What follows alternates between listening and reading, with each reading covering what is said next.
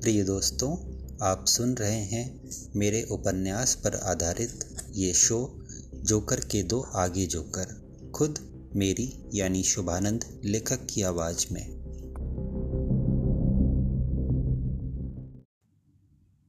Episode तेरह।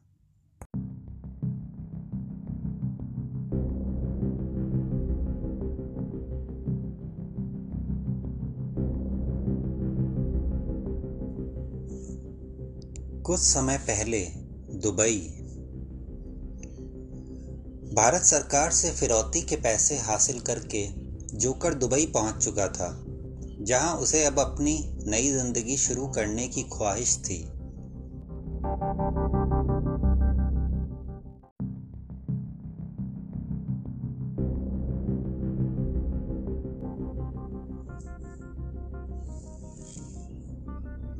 उसके पास अब सबसे महत्वपूर्ण काम था, स्विस बैंक में अपने पैसे को इस्तेमाल के लिए अपने पास ट्रांसफ़र करना। जोकर एक फाइव स्टार होटल में रुका हुआ था और इस वक्त वह अपने कमरे में बेड पर बैठा लैपटॉप पर कुछ काम कर रहा था। अब आगे क्या करना होगा? उसकी बीवी मेलिसा बोली, जो कि एक झीना गाउन पहने उसके पास बैठी थी और रिमोट से लगातार टीवी पर चैनल बदल रही थी। वह झुंझलाई यहाँ तो देखने लायक कोई चैनल ही नहीं आता।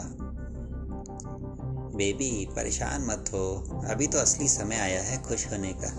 पैसा जेब में है और और मुझे डर लग रहा है। जब तक हम होटल के अंदर हैं, ठीक हैं। बाहर निकलेंगे, अपनी नॉर्मल ज़िंदगी जीना शुरू करेंगे तो कोई ना कोई हमें पहचान लेगा।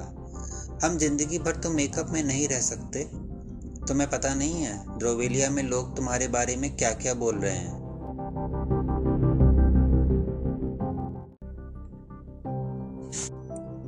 पैसे कमाने भी तो ज़रूरी थे। क्या तुम खुश थी उस ज़िंदगी में जो हम जी रहे थे? सैलरी के पैसों से क्या हम अपने सपने पूरे कर पाते? हाँ मगर तुम इतना खतरा लोगे ये भी नहीं सोचा था। पुलिस वाले भी तो थोड़ा बहुत गलत काम करके ऊपरी आमदनी कमा लेते हैं और इसके लिए उनको देश भी नहीं छोड़ना पड़ता। वो लोग तो अपनी ज़िंदगी चलाने भर के लिए वैसा करते हैं, पर अगर राजा जैसी ज़िंदगी जीनी है तो उन छोटे मोटे कामों से क्या होना है? मेरे सामने अपनी पूरी ज़िंदगी बदलने की अपॉर्चुनिटी आई और मैंने उस पर चांस मार लिया। इतने सालों में जो कांटेक्ट बनाए और जो तैयारी की थी, वह काम भी आई। तुम जानती हो, दुबई हमेशा मेरे दिमाग में था। क्योंकि यहाँ पर सेटल होना आसान है। यहाँ कोई आपसे हज़ार सवाल नहीं पूछता। अब तुम ज़्यादा परेशान मत हो। मैंने जो कुछ किया है, सब सोच समझ कर किया है। अब हम प्लान करते हैं यहाँ अपनी ज़िंदगी शुरू करने के बारे में। स्विस बैंक से जो पैसा आया था वह कई जगहों से टुकड़ों टुकड़ों में ट्रांसफ़र होते हुए अब यहाँ मेरे जेरेमी टेलर नाम वाले अकाउंट में पहुँचने वाले हैं। अब क्या मुझे तुम्हें जेरेमी बोलना पड़ेगा? तुम हमेशा की तरह मुझे डार्लिंग बोलती रहो, बेबी। हम दोनों के बीच नाम कभी आया है क्या? मेलिसा मुस्कुराई और उसने उसके पास आकर उसके गाल को चूम लिया। फिर वह बोली, मैंने तो सुना था कि दुबई में प्रॉपर्टी नहीं खरीद सकते। ऐसा कुछ नहीं है। वह शायद सऊदी की बात है। दुबई में तो प्रॉपर्टी खरीदना बहुत आसान है। फॉरेन का बंदा भी आराम से खरीद सकता है। अभी देखना, हम खरीदेंगे ना? यहाँ पर अलग डेजिग्नेटेड एरिया होते हैं, जहाँ पर बाहर के लोग जो दुबई के नागरिक नहीं हैं, वे बड़े आराम से बिना किसी सिटीजनशिप के प्रॉपर्टी खरीद सकते हैं। वाह, नया घर। बंगला लेंगे, कम से कम तीन मंजिला, थोड़ा पैलेस जैसी डिज़ाइन का। हमेशा से ख्वाहिश थी, जरा राजाओं की तरह रहकर देखा जाए। फ़िल्मों में तो बहुत देखा। अब सच में वैसे ही रहने में कैसा लगेगा, सोचो। पर इतना आलिशान घर खरीदेंगे तो क्या हम पर सवाल नहीं उठेंगे कि हमारे पास ये सब पैसा कहाँ से आया? इसीलिए तो मनी लॉन्ड्रिंग की जाती है बेबी पैसा मेरे पास टुकड़ों में आ रहा है, और अब उसे थोड़ा थोड़ा करके किसी बिज़नेस में लगाऊँगा, और दिखाऊँगा कि बाकी का पैसा उस बिज़नेस से कमाया। किस बिज़नेस में लगाओगे? कुछ दिन से यही सब तो सोच रहा हूँ। कुछ ऑप्शन है, पर मैं थोड़ा और रिसर्च कर लेना चाहता हूँ। उसके बाद कुछ पैसा लगाऊँगा। सारा पैसा एक जगह लगाना भी ठीक नहीं रहेगा। अलग अलग तरह के कामों में लगाएँगे। मनी लॉन्ड्रिंग का रूल है। पैसे के जितने टुकड़े कर सको करो, और फिर उसे साफ़ करो। चलो, जो भी है, मेरे लिए एक बढ़िया गोल्ड का सेट ज़रूर याद से ले लेना। मेलिसा आँखों में ख्वाब सजाते हुए बोली, जोकर उसे देखकर मुस्कुराया। एक सेट की बात कर रही हो, बेबी, सोने से लाद दूँगा तुम्हें, देखना। फिर तो लोग मुझे चुरा ले जाएँगे तुमसे। किसी की हिम्मत है जो तुम्हें हाथ भी लगाए? कहते हुए जोकर उठ खड़ा हुआ और अपने कपड़े व्यवस्थित करने लगा। चल भी दिए शॉपिंग करने? शॉपिंग भी करेंगे मेरी जान। अभी इसी सिलसिले में किसी से मुलाकात करने जाना है। तुम यही मज़े करो, कोई बात हो तो कॉल करना। किसी खतरनाक इंसान से तो मिलने नहीं जा रहे हो। चाहो तो मुझे भी ले चलो। तुम आराम करो, कोई खतरनाक इंसान नहीं है मुझसे ज़्यादा। ठीक है, जल्दी आना।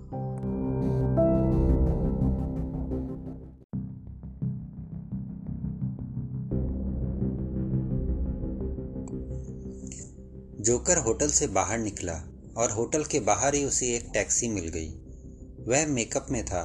शक्ल से वह अभी भी विदेशी लग रहा था, पर कोई उसे रत्ती भर भी पहचान नहीं सकता था।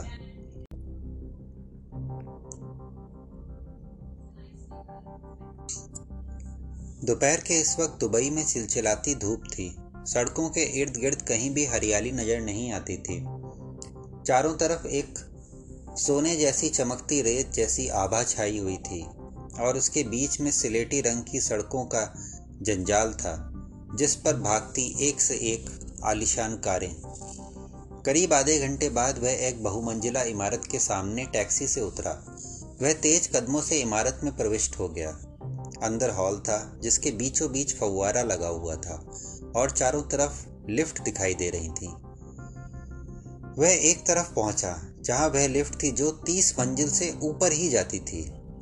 उसने लिफ्ट का बटन दबाया और लगभग एक मिनट बाद लिफ्ट नीचे पहुँची। कई लोग उसके साथ लिफ्ट में सवार हो गए। पैंतीसवें फ्लोर पर उतर कर वह बाहर निकला। वहाँ गैलरी में कई ऑफ़िस देख रहे थे। वह तेज़ी से आगे बढ़ता गया और फिर एक ऑफ़िस के दरवाजे पर पहुँचा। अंदर आकर उसे रिसेप्शन पर एक खूबसूरत औरत दिखाई दी। जिसने गहरी लाल लिपस्टिक लगाई हुई थी और आँखों पर काले मस्कारे से मेकअप किया हुआ था। उसने अपनी बड़ी आँखों से जोकर को देखा और पूछा, good afternoon may I help you Mustafa से मिलना है। मुझे जेरेमी टेलर बोलते हैं। जी ज़रूर, बैठिए। जोकर वहाँ पड़े एक सोफे पर बैठ गया। रिसेप्शन काफ़ी बड़ा था, जिसके पास कुछ कमरे दिखाई दे रहे थे। लगभग पाँच मिनट बाद वहाँ एक कमरे का दरवाज़ा खुला। और एक शेख, जो कि सफ़ेद चोगा पहने हुए था, मंद चाल चलते हुए बाहर निकला। उसके जाने के बाद रिसेप्शनिस्ट ने फ़ोन पर बात की और जोकर से कहा, अब आप जा सकते हैं। जोकर उठा और तेज कदमों से उस कमरे की तरफ़ बढ़ गया। उसने बिना खटखटाए दरवाज़ा खोला और अंदर आ गया।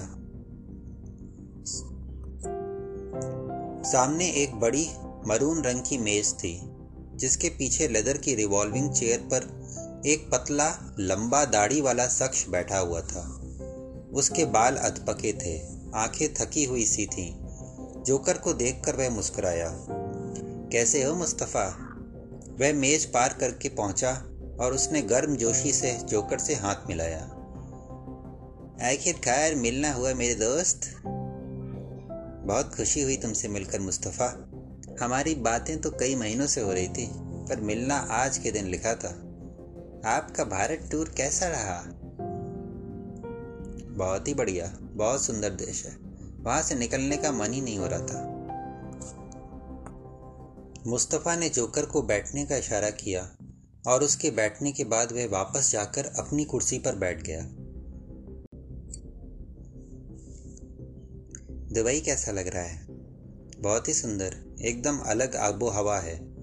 और यहाँ के लोग भी एकदम मस्त मौला। जी हाँ वो तो है। दुबई में सब बाहर का आदमी आता है और काम करता है, ऐश करता है।